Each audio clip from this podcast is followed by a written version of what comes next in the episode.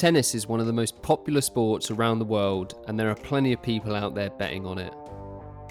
This podcast gives you an edge over the market thanks to in depth analysis from our expert guests. Welcome to Advantage Bettors.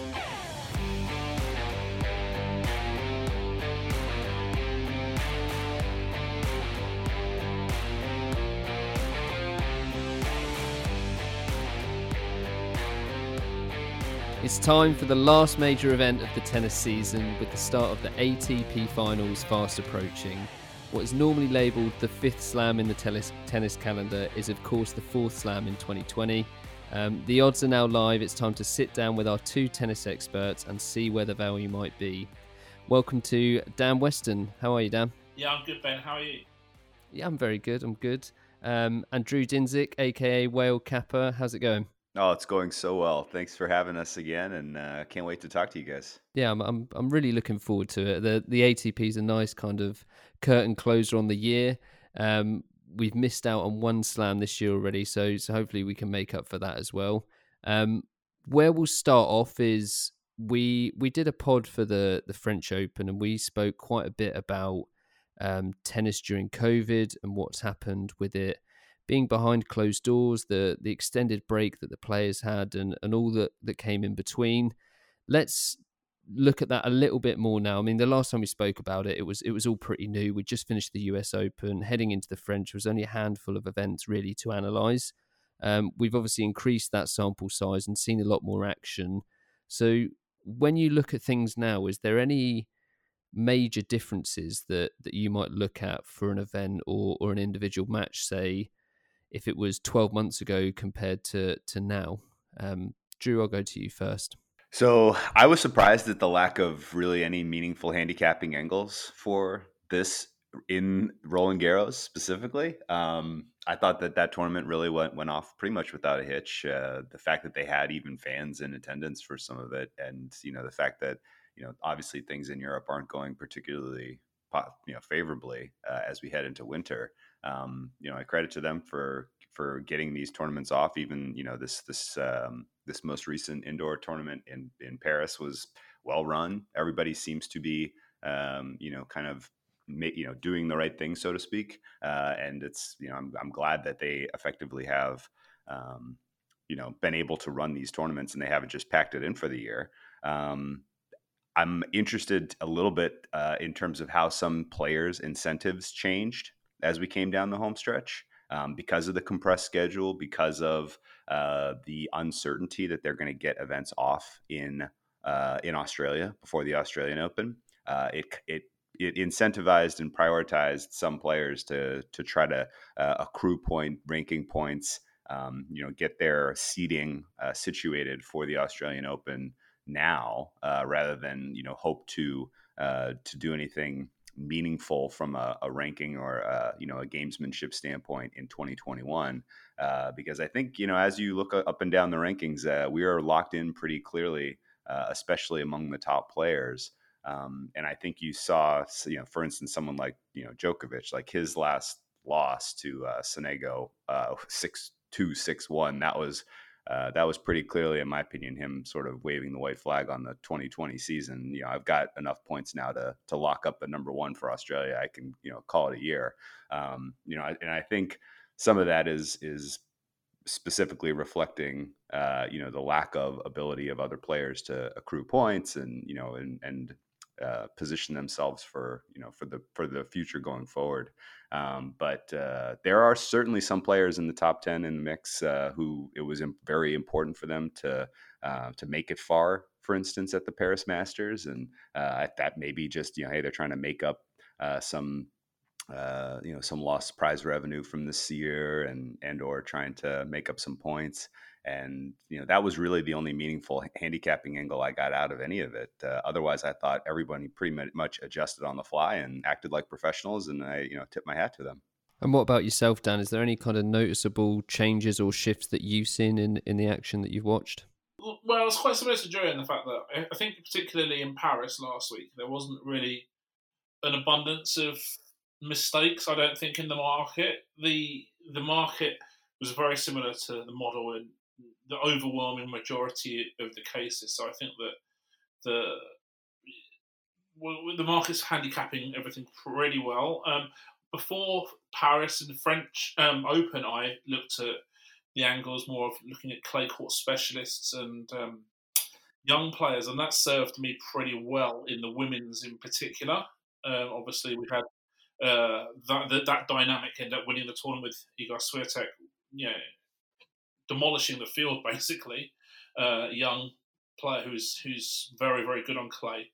Um, and we've seen a few young players sort of getting, not I wouldn't say really breaking through, but getting to the the sort of last 16, last eight of, of Grand Slams, players like Jannik Sinner, uh, Davidovich, Fokina, players like that, probably who, who do have quite high potential. And, and it'll be sort of interesting to see how they kick on next season. I think Sinner is certainly one who's who's got massive potential, and it wouldn't surprise me at all if he broke the top ten next year. Um, on the subject of, of, of Djokovic, I, I, think Drew mentioned earlier, um, with that, that loss in Vienna and pulling out of Paris, I think I think he couldn't get any more points in Paris for this year because of the way that they've done the rankings due to COVID over the 18 month period. So he he I, I re- I've done some research and he's described pulling out of Paris as a strategic move because he couldn't add to his points tally, whereas he could in in London next week. So it will be interesting to see his motivation. I think in, in, in London in the coming week. One of the one of the interesting things I'd like to know is it's we obviously find and this is kind of away from from tennis I guess but we're in a difficult situation where a lot of us have, have been locked down for prolonged periods of time. And I know you two guys you're on this this podcast because you take your betting incredibly seriously. You spend a lot of time and put a lot of energy into it.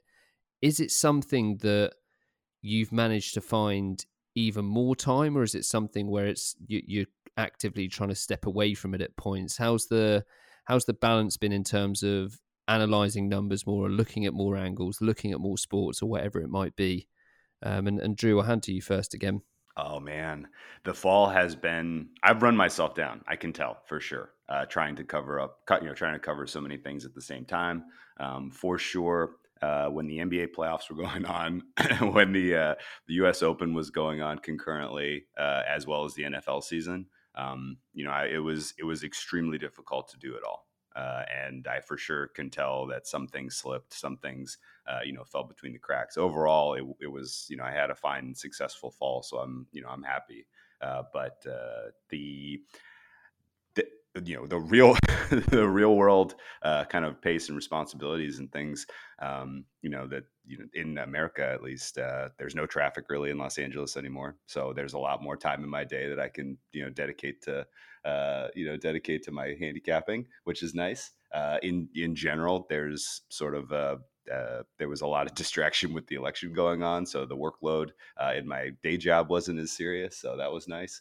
Um, but it's been a surreal fall, really and truly. And uh, I would say uh, I learned some valuable lessons about you know when the time crunch came i realized okay i need to automate some things there are some portions of what i'm doing that i can't have my hands in you know in the gears as much as i would feel comfortable uh, so it's time to start automating more uh, and that's helped me, I think, build out some tools that I can use in the long run that uh, are less um, time intensive and, and help uh, improve my efficiency. That's probably been the main, the you know, kind of learn the hard way. Uh, you need to make this more, more uh, less hands on and more efficient, and uh, I think that'll serve me well going forward. And how about you, Dan? I know you're, I mean, you're working kind of across different sports and whatnot, and spending a hell of a lot of time in tennis. You're you're putting out some great content as well. What's the the last six months been for you in terms of time management? Is it is it taking up too much time? Have you found more time to to go deeper into the tennis analysis? Actually, um, I would say it's quite kind of an interesting one because obviously Drew's based in America and, and I'm based in England. So from a sort of time zone perspective, I've preferred this last few months to a normal season. Because whereas I don't know if that's the same for you, Drew, in a different time zone, but like obviously uh, we haven't had any Asian events in sort of September, October that we would normally have. And, and I hate that time of year because it's horrible for me for time zones. Like the matches start at like three, four o'clock in the morning. I've got to do a lot of prep in the evening, the night before, and stuff, which I, I try not to do if I can avoid it. So um, yeah, I mean, from from my perspective, it's kind of done me a favour in terms of my time management, um, and the fact that there's not been quite so many women's tournaments in the last few weeks as well. The tour finished pretty much after the um, the uh, French Open, and I know that I know they've got um, a tournament in Linz this week, but on the whole, there's there's less tournaments as well. So from a time management perspective, I think the last few months have been absolutely fine. To be honest with you, I also yeah, just I think we all speak when we say we're, we're just happy that they've got professional tennis back on, back on full stop. You know? Yeah, yeah. I took it for granted before. Absolutely. All right. Well, let's uh, the the podcast today is obviously about the ATP finals, and let's talk a little bit about that specifically. And I guess when bettors are thinking about the the ATP finals, there's there's a lot that makes it quite unique and, and different to the normal normal tennis events that we see in the calendar. Um, I'm sure lot, everyone listening to this will know that it's obviously based on the ATP rankings. Normally, just the the best players over the course of the year. The odd withdrawal this year, we've got Federer who can't compete. He's it's Schwartzman that's that's coming for him. Um, but it's also unique in the the format with the the eight players going into their groups, the round robin, and then on to the semi-finals and stuff like that. Is there, when you guys are looking at betting this event, is there anything that that makes you look at things differently? Is there some things maybe you, you take into consideration more than perhaps you would for say like a Grand Slam or a 500, a thousand event in, in terms of the analysis? Um, both maybe on a on an outright level and in terms of the the individual matchups.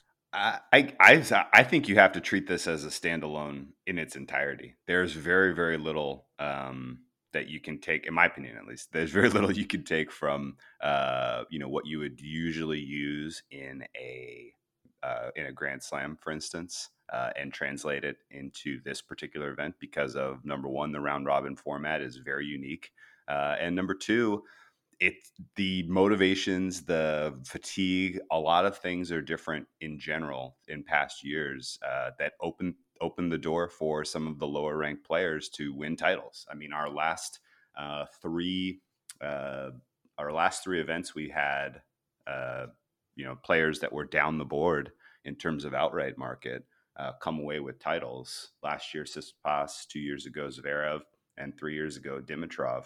Um, those were upsets plain and simple.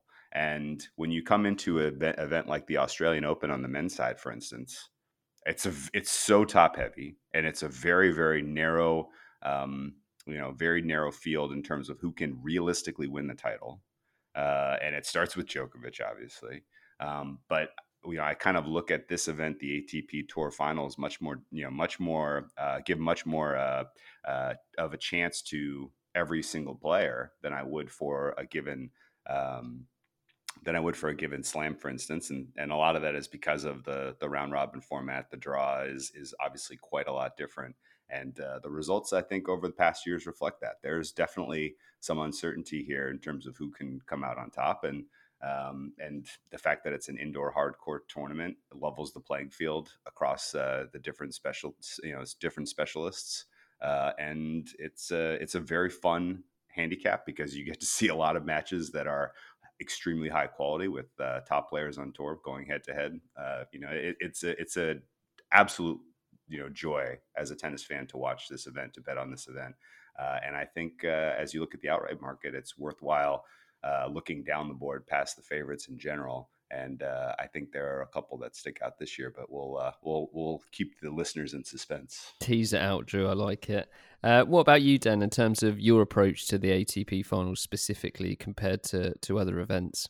Yeah, I mean, the, the couple of things comparing to Grand Slams, I think, I think Drew, Drew's made some some really good points. I, I completely agree with as well. But the fact that this is best of three sets as opposed to best of five does, does change a little bit as well. And, to, and and the fact that, as Drew said, it's indoors and on fairly quick conditions as well for indoor indoor hard courts compared to the average uh, surface mean on, on the ATP tour would suggest that you know we're going to get more tie breaks than average, tight sets, one break sets and stuff. It's going to be a lot down to players taking their chances, and that, and that uh, uh, as as Drew alluded to, is a bit of a recipe for upsets and and and, also the fact that no no Federer, Nadal's largely unproven indoors at the moment, really, and Djokovic. whatever. You know, in terms of like, yeah, he's going to be favourite, but is he dominant right now? I'm not quite so sure. Um, uh, the level, the field, the field is pretty pretty competitive, and I think that the with six players under tens on the pinnacle at the moment, we've kind of got this situation where it's not quite as top heavy as it might sometimes be. I think that, that, usually in the tour finals, there's a few players who are you know around the Schwartzman price right now, if that makes sense. And then when it comes to the elite matchups, and you mentioned there, Dan, about some some tiebreakers and stuff like that. I know kind of baseline for you is serve serve return points percentage and, and things like that. Do you begin to, or do you already profile players in terms of some some may may struggle in that that upper bracket of players in the in the rankings or when it gets to that level of a tournament and some may struggle in tiebreakers for example are those things that can be looked at in terms of uh, generally but then also applied to the ATP event well i mean on on the whole i attribute tiebreak success and failure to several factors one is the players just general ability so so better players are going to win tiebreaks more than worse players, but obviously not as much as their win percentage for pre-match will be in terms of before the best of three or best of five sets, if that makes sense. Um, and also, it's very variance heavy. So, so someone like Daniil Medvedev's had quite a bad twelve month tiebreak record. Is that likely to be sustainable? Probably not. It's there's a lot of variance in the short term that goes into tiebreak, so it's it's quite difficult to profile that and say with any confidence that a player will be able to sustain a good or bad tiebreak record. Um, you know, it's quite similar to the fact you compare it to like a football match, for example. If if if Manchester City played a division, you know, League Two team in the FA Cup, there'd probably be like overwhelming, you know, one point oh five or whatever to, to beat them before the ninety minutes started. But in, in, in a penalty shootout, there might be like 70-30 to it. So it's kind of similar in that respect, I think. And what about yourself, Drew? Is there any particular metrics that you think jump out? I mean, whether it's generally or, or this event specifically, what are you looking at to to kind of try and handicap it? Well, I, I mean, Dan's point is spot on, and best of three does bring out more of a, a, um, a random nature to the result itself. Um, similarly, playing day you know day after day as opposed to uh, you know, getting a day of rest uh, that you have when you are in the late stages of a Grand Slam, for instance. Um, that matters. Is you know that tends, in my opinion, at least, that opens the door for some of the younger players who, um, you know, who can build throughout a you know a tournament as opposed to players that need to uh, kind of strategically the older players i guess who you know the nadals and the of the world who need to strategically um, met out their effort level uh, for lack of a better way to phrase that. Um, so you know, I, I, do think the younger players absolutely have come in with a little bit of a chip on their shoulder. Hey, I can prove something in this sort of tournament. I'm going to beat the big guns. Like, like let's look at a player like uh, Andre Rublev. He has never faced Djokovic. We've never even seen them head to head. I know that uh, that I don't necessarily think that his style of tennis favors um, favors him in that matchup at all, uh, just because of Djokovic's defense is so spectacular, and Andre Rublev is a very aggressive player who can you know make shots from both wings. But uh, but it's going to be fascinating to see how they match up. Finally, we'll finally you know get, getting a chance to see them play each other will be excellent, and then um, you know players players like uh, uh, last year who. Uh, you know, he built throughout the season. He got better as the season went on, as he's getting older, as he's learning uh, the strengths and weaknesses of his opponents. And he capped it all off with a spectacular run last year. And granted, you know, he he uh, he got to face Thiem in the final as opposed to uh, you know one of the big three, and that I think definitely. Uh, you know, definitely would have been a different, different animal if he's in the finals against, you know, a, you know, one of the the top players. But still, it was exciting to see him sort of cap off a very, very successful, uh, you know, 2019 season with the title last year. And, um, you know, it's, it's, there's definitely a mindset for the younger players coming into this that I think number one, the, the format favors them to a degree. And number two, um, you know, they have a motivational edge in terms of, you know, trying to prove something. So it's, it's, uh, it, all that really opens the door, I think, up for um, good opportunities in match by match betting, uh, either uh, you know, betting on the handicap or the over when you have a matchup like Rublev Djokovic or, uh, you know, Tsitsipas uh, Nadal. Um, and, and then similarly, uh, just in the outright markets, the fact that they're priced in the uh, eight to nine to ten to one range uh, makes for value as well. All right, well, let's. Uh, you mentioned the outright markets there. Let's get onto them. I'm sure a lot of the listeners have, have come for that specifically. Um, normally, with the slam, there's there's so many people obviously taking part. We tend to focus on a couple of players, and then you you two guys have given shout outs before. But I think in this instance, we've only got eight players to look at. I suggest we just run through the list and talk through each of the each of the players and their chances of the event. If that sounds good to you. Cool. So we'll we'll go down in order. We've got Novak Djokovic first up, 3.0. Pretty decent season for, for him, all things considered. I think he won the Australian Open, won in Cincinnati as well, then had that disqualification at the, the US. Um, he did win the Italian Open, got to the final of the French. You mentioned earlier, Drew, he had that that defeat to Sonego, um, which I mean, it's gone down as a record-breaking defeat for him in terms of how how, uh, yes. how little he put into it. But uh, yeah, it's one I think that that comes with a pinch of salt. Um, but I'm I'm interested here to to think about or, or hear your thoughts. But generally speaking, is 3.0 too short for him here, or do you think he's worth it? I I personally think it's um, it's a little short not not it's it, it's a it's a very very fair price. I was hoping uh, to see you know something in the say two and a half ish range, which would have presented give us given us more value down the board. Um, I think 3.0 is uh, you know that was a very carefully well thought out number. And as dan mentioned not too long ago djokovic obviously his motivation was low in vienna. I'm not even really sure why he went. I guess he maybe decided after he agreed to go that he wasn't going to uh, really make a realistic run there or he just wanted one win to get him enough points i guess. But whatever the case was that was a, a very very lackluster, you know, the the worst defeat of his career in that event, and then pulling out of Paris was obviously very, you know, strategic, as Dan mentioned. Um, and I do think you get a higher motivational uh, effort out of Djokovic in this spot. Uh, Djokovic is not one of my top um, indoor hard court players, even though he is clearly the best player on tour right now, and it's by a pretty substantial margin. Um, he does have a, a, decent advantage over the other fellows at the, at the top of the board here. Uh, you know, Rafa Nadal, he's beaten him uh, four out of the six times they've played on indoor hard court. He obviously has a head-to-head record over Nadal uh, in their careers. And not, you know, Djokovic was not competitive really at all in that uh, Roland Garros final against Nadal. Uh, conditions really did not favor him uh, in that particular spot, and Nadal, you know, built himself into, you know, he he he he got himself into form just in time to uh, put on just a spectacular uh, showing in that final. And you know, I, I guess I would tilt uh, the advantage in Djokovic's favor uh, across every single competitor in this field. So I, you know, he's rightfully the favorite.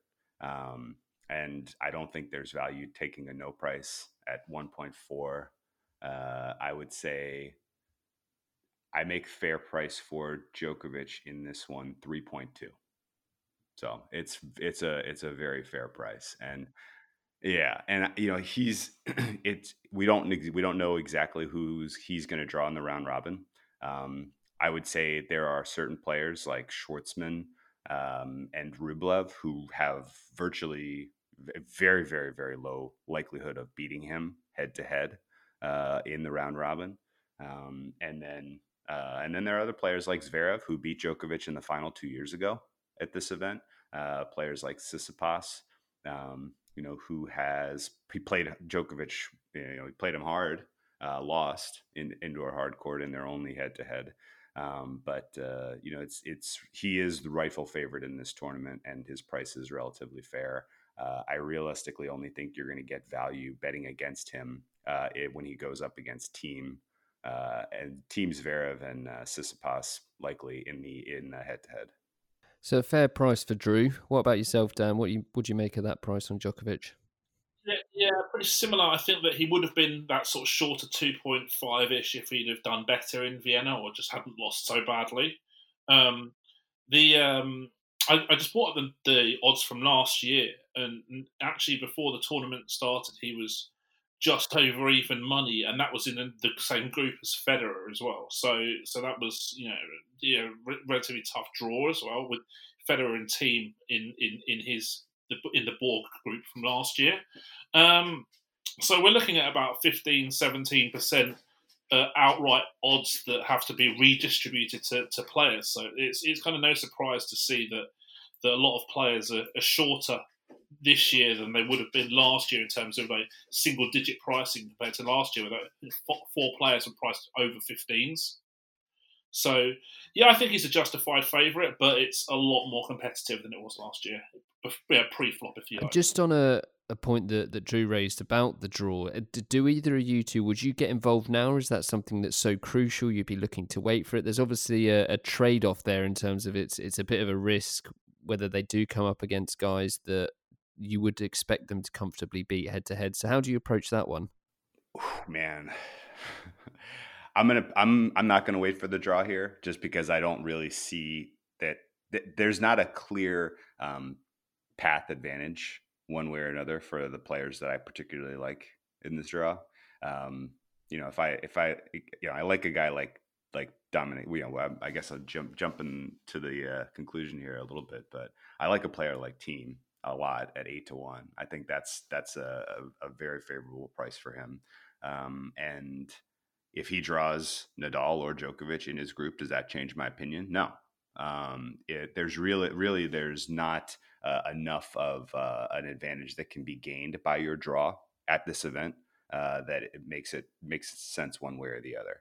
Um, especially with this field, because you really only have two of the big three, uh, and because there's you know there there's you know, Schwartzman's not um, that's not a gift that's not an easy win by any stretch of the imagination. Schwartzman's a, a fun, feisty player, um, but it's that there's not uh, there's no there's not going to be any uh, surprises in my opinion with the draw that would change my uh, uh change my value more than a, a percent or two.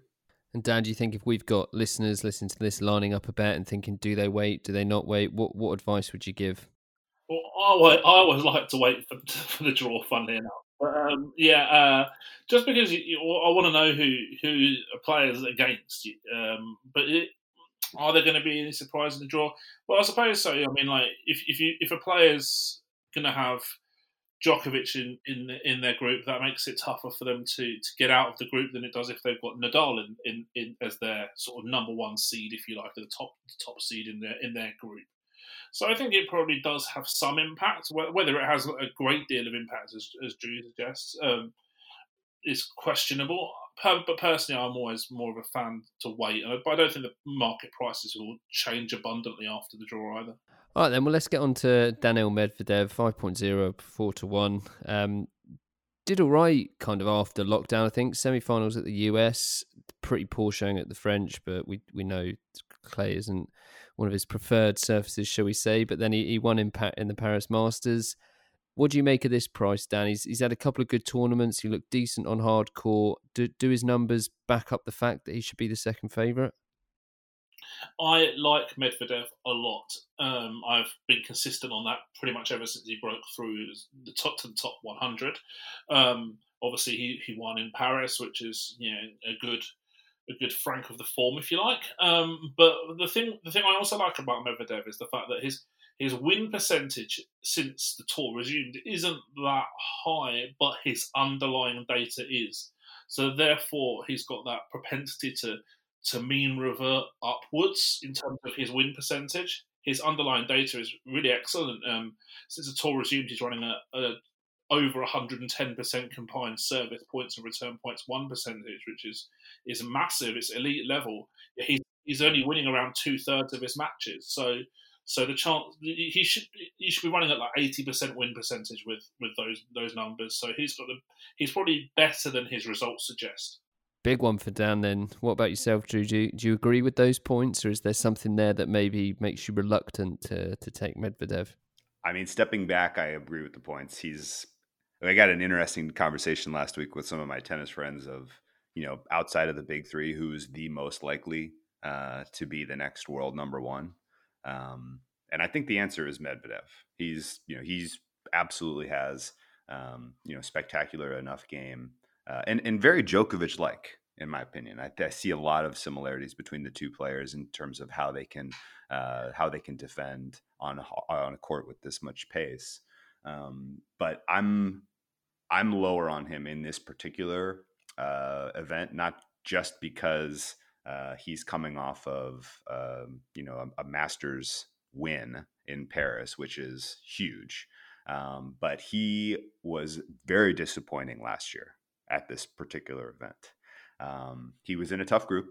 He was with Nadal, Tsitsipas, and Zverev. Uh, he had some bad tiebreak luck. Uh, he lost uh, three of the four tiebreaks he was in.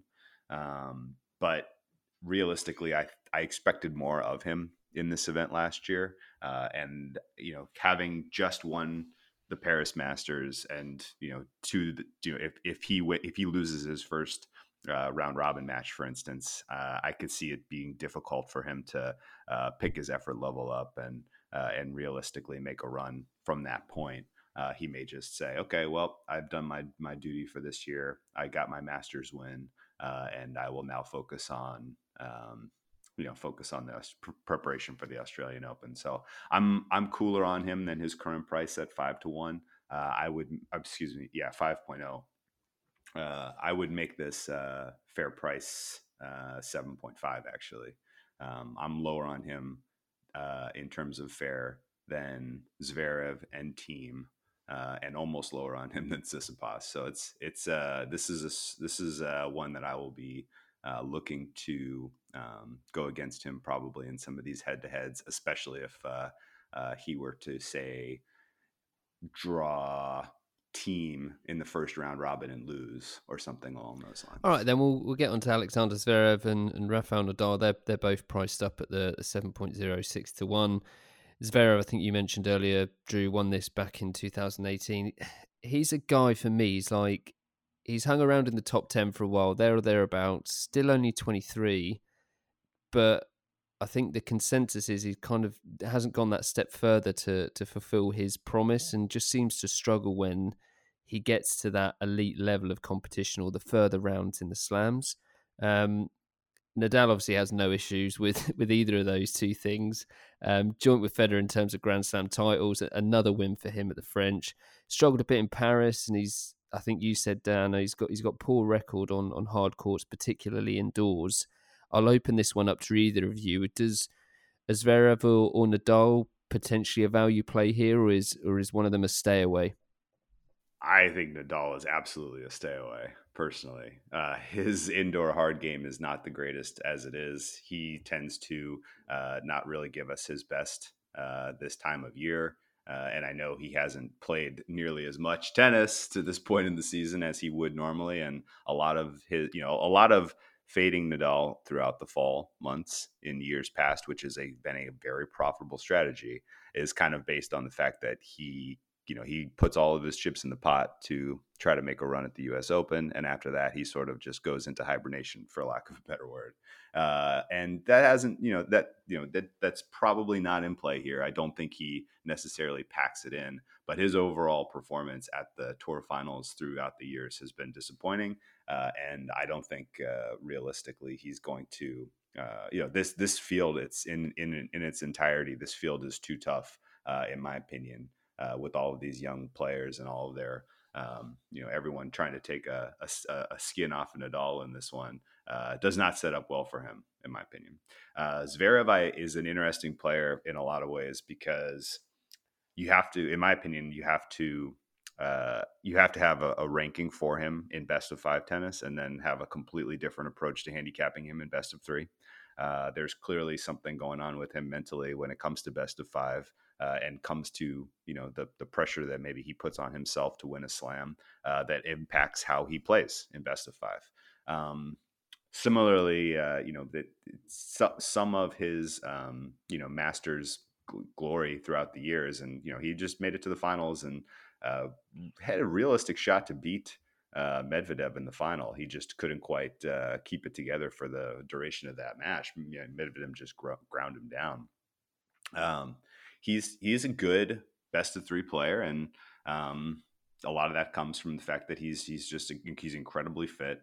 Uh, he's got you know he's got absolute elite shot making potential. Uh, and he he's not afraid to take chances. And if his serve is firing, if his serve is uh, is going in at a, a, at a reasonably high rate, um, then he's extremely difficult to beat.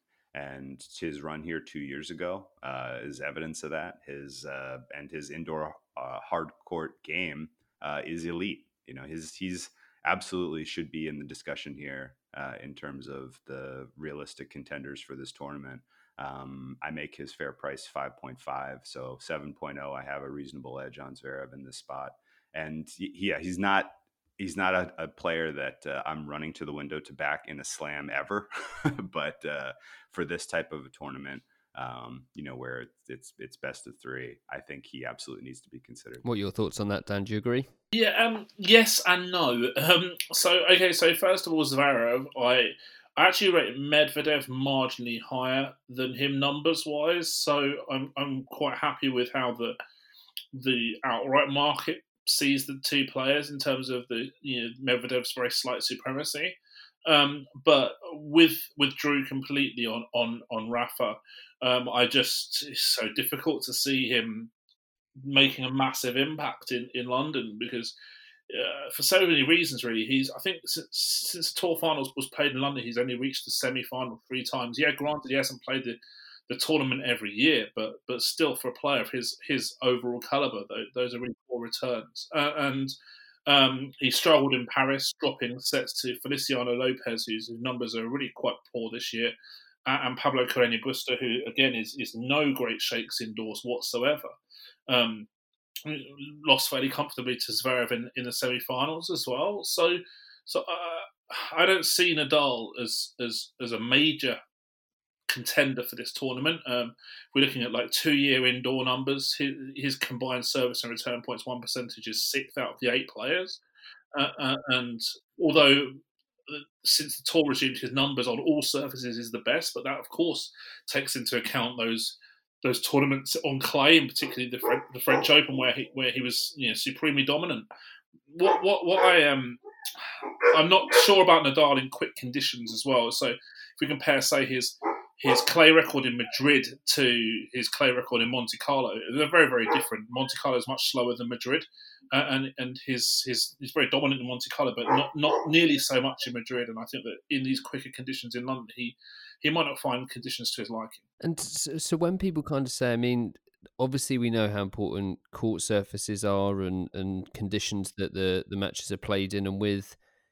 I mean, with the the indoor court and outdoor hard court. What Dan, if you could maybe just kind of elaborate on that in terms of eh, does it impact the difference in terms of ball speed, ball bounce that much, or is it more just the the conditions in the actual facility? Um, so uh, it's a diff- difficult one because there's a lot of factors that can influence it. So we've got climate, uh, indoors, uh, uh whether it's indoors or outdoors, the altitude, uh, the balls that are used, the, the court manufacturers, loads of different factors influence court speed to be honest with you, I don't really look at the reasons as to why a, a venue is quick or slow, apart from obvious stuff like if a, if a tournament's at altitude. A, a, couple of tournaments in, in, previous years have been in like you know Bogota and Quito in South America, which are played at, at huge altitude, and, and, and, there's certain players you can profile who do well in those conditions.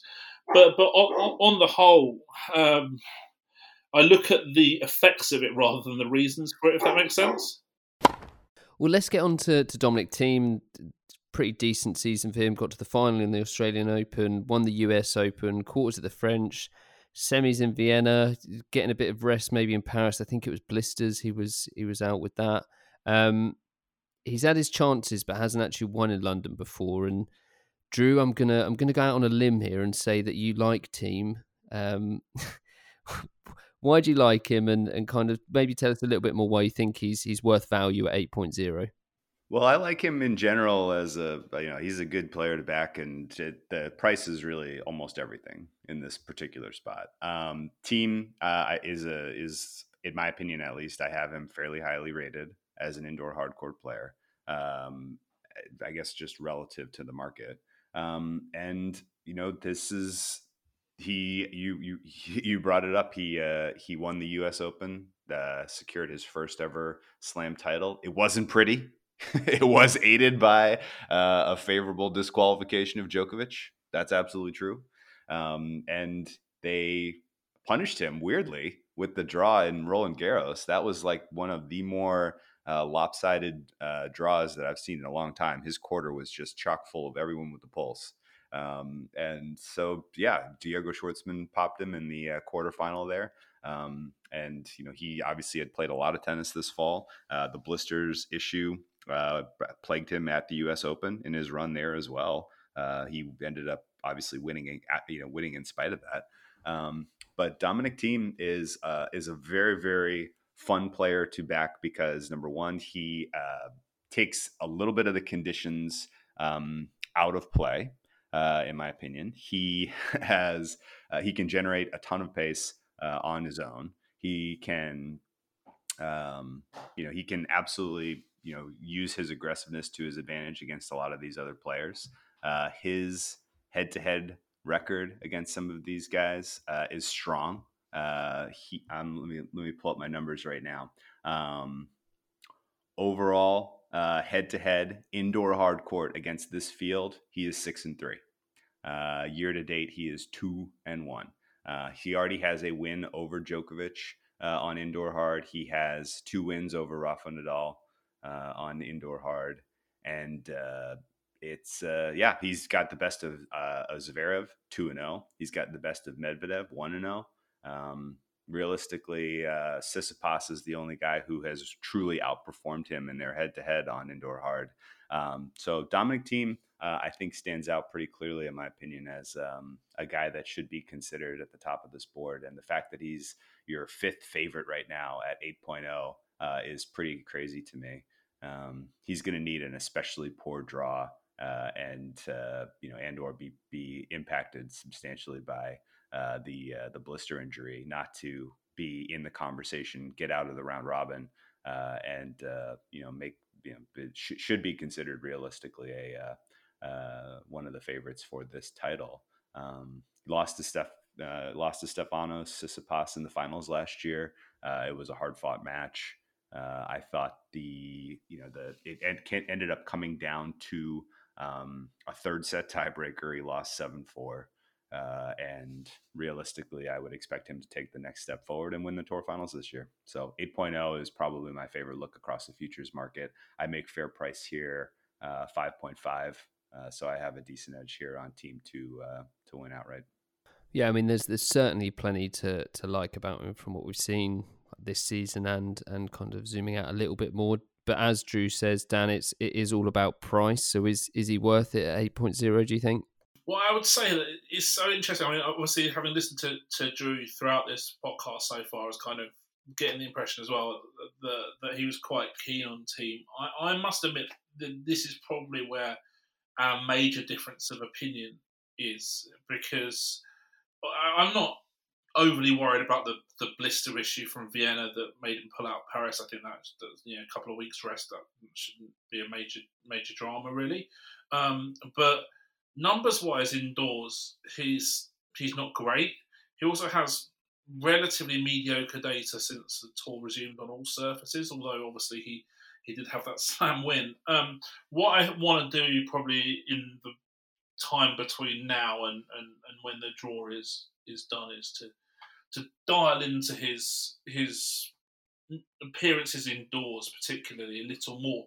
Did did he have, for example, a, a has he faced a much higher caliber of opponent than than a lot of the other players in, in this tournament? And and that's something I want to look at. I didn't know about the um, sort of grouped head to head that that Drew Drew mentioned, which is super interesting and and something that I'm going to have a look at a little bit in more detail as well. So yeah, I can understand from that group head to head stuff that I hadn't really considered. That's that's that's a nice that's nice stats for for Thiem. But overall indoors, I'm I'm not hugely enthused. I don't massively like him in quick conditions either. Uh, uh, and I mean, this year is a bit different to other years, but his efforts in in the a lot of years of his career so far have sort of tailed off post US Open, um, but that was probably due to overplaying in, in previous years, those previous years. Whereas obviously this year he hasn't been able to overplay due to circumstances beyond his control. So maybe that's got maybe that's different this year. I don't know, but a few variables I think with Thiem that, that I, I, I, I'm not certainly not as bullish on him as, as, as Drew is, but um, something that I'm going to have a bit of a closer look at between now and now and the tournament. Yeah, I think uh, one other key thing I think of is um, if you're if you're going to reframe it and just say who can beat Djokovic, and that's really mm-hmm. kind of how you have to approach this tour. Okay. I I love Thiem against Djokovic. I, it's just eh, for whatever reason he always brings his best in that head to head. He's he's only he's four and seven against him in his career. So obviously not ideal, but uh, you know, of if you're gonna if you're gonna give me someone with a fighting chance, um, I like Thiem just because uh, I, I you know Djokovic is the kind of guy that can return. He returns everything. He's he's just so good uh defensively that a lot of players get frustrated. Uh, they stop taking chances. Um, and you know, Djokovic can just wear them down in that regard. And Thiem is more like he's like the Energizer Bunny. He just continues to come at you, come at you, come at you. He stays aggressive even when they're all coming back. Um, and I think that's the right mentality you need to get by Djokovic. Um, and you know, a, a guy like a, a, player like Medvedev. Uh, a player like uh, Tsitsipas, um, even Zverev, even though Zverev beat him last year, had you know, or beat him two years ago in the final, um, and his two two and three lifetime against Djokovic. Uh, I, I, still see those players. Um, you know, they're the the among the young guns. They just they lose their cool, uh, they lose their focus, uh, and it costs them you know costs them matches against Djokovic. Whereas Thiem, uh, I feel like especially because he's you know Thiem's beaten Djokovic in um, in Grand Slam events too. He's beaten him best of five in in Paris. I think what twice, uh, two years in a row he beat him. Uh, so it's it's it's a uh, uh, it, that's kind of one of the reasons I think I'm probably higher on Thiem, even beyond even beyond just the the group. Um, you know, the group he has the highest uh, you know win percentage in group. Uh, even beyond that, though, is is I, I just of the players who Djokovic could lose to, I, I put Thiem at the top. All right, then we'll let's we'll move on to Andre Rublev. Um, he's at nine point zero next on our list. Had a a pretty decent start to the season at some of the the lower ranking events. Didn't really didn't really do it at the slams. I don't think he got further than the the quarters. I think he actually got to the quarters in three or, or two of the three. Um, also picked up a couple more titles after the French in St. Petersburg and Vienna. It's his debut here. This is one, Dan, this is props to you. I think last year we were talking when this guy wasn't really making too many tracks or was just starting to kind of project himself into the the elite level of, of tennis. You you were quite big on him. I know you called him out quite a few times at, at massive prices for events, showing that he, he had a lot of potential. Is he a serious contender here, or, or do you think he's still got a little way to go before he can challenge? I mean, from from my perspective, I really like Rublev. Uh, Drew's mentioned this the matchup issues potentially with with Djokovic is something I want to have a, another look at as well. But stats wise, his his numbers are very strong. Perhaps against slightly lower caliber of opposition on average than a lot of other players, though. So you got to take with that that caveat, I think. Um, but he's won indoor events in Vienna, St. Petersburg since the tour resumed, also on clay, I think in Hamburg as well. Five titles this year. Um, showing a really high level since since the tour resumed, and obviously he's a young player with with huge upside. And um, indoors, I think that, that his num- his numbers are very very good as well. And uh, he's he's someone I'm looking to see the draw for. I think that's that's he, he's probably the player I'm looking to see the draw for the most. I strongly agree with that. The the draw is going to matter a ton for him. Um, we don't. He's he's kind of the most the biggest unknown, at least in terms of how he matches up against these top guys, just because this is the first time he's qualified for this event, and so we're going to get a concentrated, you know, opportunity to see how his game, how his playing style matches up against some of these other top guys. Um, he's only he's four and thirteen lifetime against this field, which is not ideal. He's one in three on indoor hard court against this field. Um, but a lot of that was when he was a younger player. Um, his year to date on indoor hard court, 13 and 2 he is absolutely lighting it up on this particular surface in these conditions uh, this year um, and I, you know he's going to be a force going forward because he's uh, he he's he's an elite shot maker he can hit it off both wings in just spectacular fashion and um, you know it's it's it if he gets put in the same um, if he gets put in the same uh, draw as Djokovic and Medvedev, then I have very little hope that he gets out of that because he because those are the that's the style of player and that's the that's the type of uh, of game that can neutralize his strength so perfectly that he's just he just doesn't have a, a great shot. But if he gets put in the same draw as Nadal and Thiem, uh, and say you know if it's if it's Nadal Thiem Tsitsipas Rublev, uh, then all of a sudden he's uh, he's very live uh, to to to get out of the group in my opinion. Um, so I 100% agree with Dan that you know up and coming player, tons of respect for him, um, but he needs the right draw in order to have a chance here. All right, then we'll Stefanos Tsitsipas now. we have got two more to go. Uh, Tsitsipas is 14.0. The reigning champ, 14.0, 13 to 1. Just to to defend his crown is is quite strange, but obviously it's it's one of those events, isn't it, where, as you said at the opener, Drew, the underdogs can can come through and do the business. Um, he's had a couple of highlights this season, I guess, but it, it has been pretty up and down. Caused the shock last year, what do you think, Drew? Can he can he do it again? Is is the price a tempter? It is a tempter. Uh, he's he's yes. I I would say it's tempting just because the price is so high. Fourteen to one is um, that's asking for some some consideration, even if it's just a small flyer. Uh, Tsitsipas four and four against this field on indoor hard court. Uh, Fifteen and twenty two lifetime against this field. It's he doesn't have a great chance. Just his form, especially as we've come down the stretch this season, hasn't been outstanding or impressive really at all. I expected more from him, uh, especially um, you know when he, it looked like he uh, was going to shine to a degree uh, at uh, um, at Roland Garros, and I think he picked up some kind of meaningful injury in that uh, semifinal matchup against Djokovic. Um, because he just hasn't been the same player since, in my opinion, at least the eye test. Um, so at the end of the day, I'm probably not going to get involved. Tsitsipas, I don't think, uh, has a realistic shot to win enough matches here to take the title again. Um, but certainly, if he if his if this outright price reflects what you're going to get in match by match betting, then there's going to be value betting on Tsitsipas in the round robin stage. Yeah, so as Drew said there, Danny's he's an underdog. He's he's got a chance. He's done it before. He's he's struggling a little bit for form at the moment. What do you make of Tsitsipas's chances here? Is it the same? It's it's it's a good enough price that, that tempts you, or or are you writing him off? Um, I'm not writing him off. Um, he's a you know, defending champion from last year, so so I think it's very unfair to write anyone off with with that sort of pedigree. The thing with Tsitsipas is something that you know I've been consistent at with a lot of the um, my thoughts in the pinnacle previews in in last year or two is that his return data is below average compared to elite level top 10 players.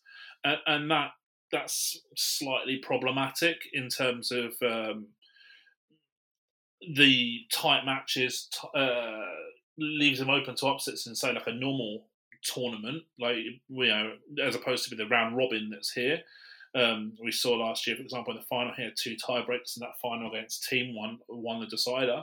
So, so his his matches are going to be a little bit more variance heavy, I think, than than uh, some of the other players in the field.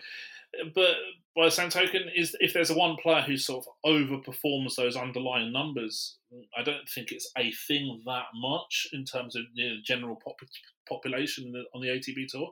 But with him, yeah, he's probably one player who, who I think can compete. Yes. Right, then finally we've got uh, Diego Schwartzman, that obviously the biggest outside of the pack, just crept in with with Federer's injuries, 36.0, 35 to 1. Um, had a decent enough season, I guess, but but one you could maybe label similar in terms of struggling a little bit when it comes to the elite and stuff like that. Um, Drew, I'll go to you first on this one to wrap up. What do you make of Schwartzman's chances? Yeah, he's too the the quality of player between him and the rest of this field is noticeably lower, uh, especially if you take into account the court speed, uh, which does not favor him.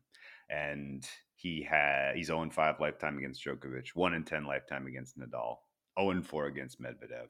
Um, realistically, uh, he can only claim impressive uh, performances against Thiem, notably the quarterfinals of the French Open this year.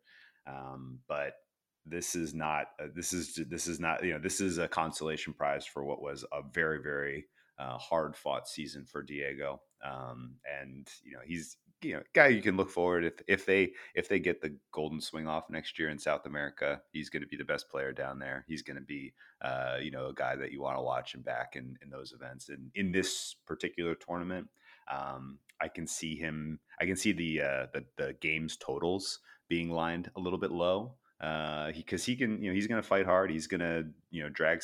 He'll win a couple sets here and there. Uh, I just don't think he's going to win many matches, and I certainly don't think he's got a realistic shot to win the title. So too much disparity, too much of a drop off in quality for Drew. Is is that the same for you, Dan? Yeah, I, I don't think Schwartz. I, I'm loath to say he's making up the numbers, but but I think the market has it right that he's the biggest underdog of the field um, outclassed by Medvedev last week in Paris. Just took the four games off off, off Medvedev in that loss. Um, stats wise, is is poor compared to the field on, on indoors, and also since the tour resumed. And I, I think if Schwartzman got out of the group, I think he would should consider that a, a major achievement. Um, and I don't see that happening that much. And I th- yeah, probably the one the player that the, all the other players in the field are going to be looking to get that that yeah, at least a, win off, and then one of the other two, hopefully, to get them through to the group, the out groups. Well, here's our, our eighth and final competitor. A, a great run through the odds. I, I, think we'll call it a day there. It's sad to see the last event of the year come around so quick, but obviously it won't be long before we're back and focusing on the Australian Open. Hopefully, a full calendar of action in, in 2021. Dan, Drew, thanks so much for the time today. Great info as always, and I'm sure our listeners will be grateful as well. So, so it's much appreciated. Thanks. Uh, thanks for having us. Cheers. Best of luck. And thank you to everyone for listening. The latest odds for the ATP finals are live on pinnacle.com. Good luck with your bets and remember to always gamble responsibly.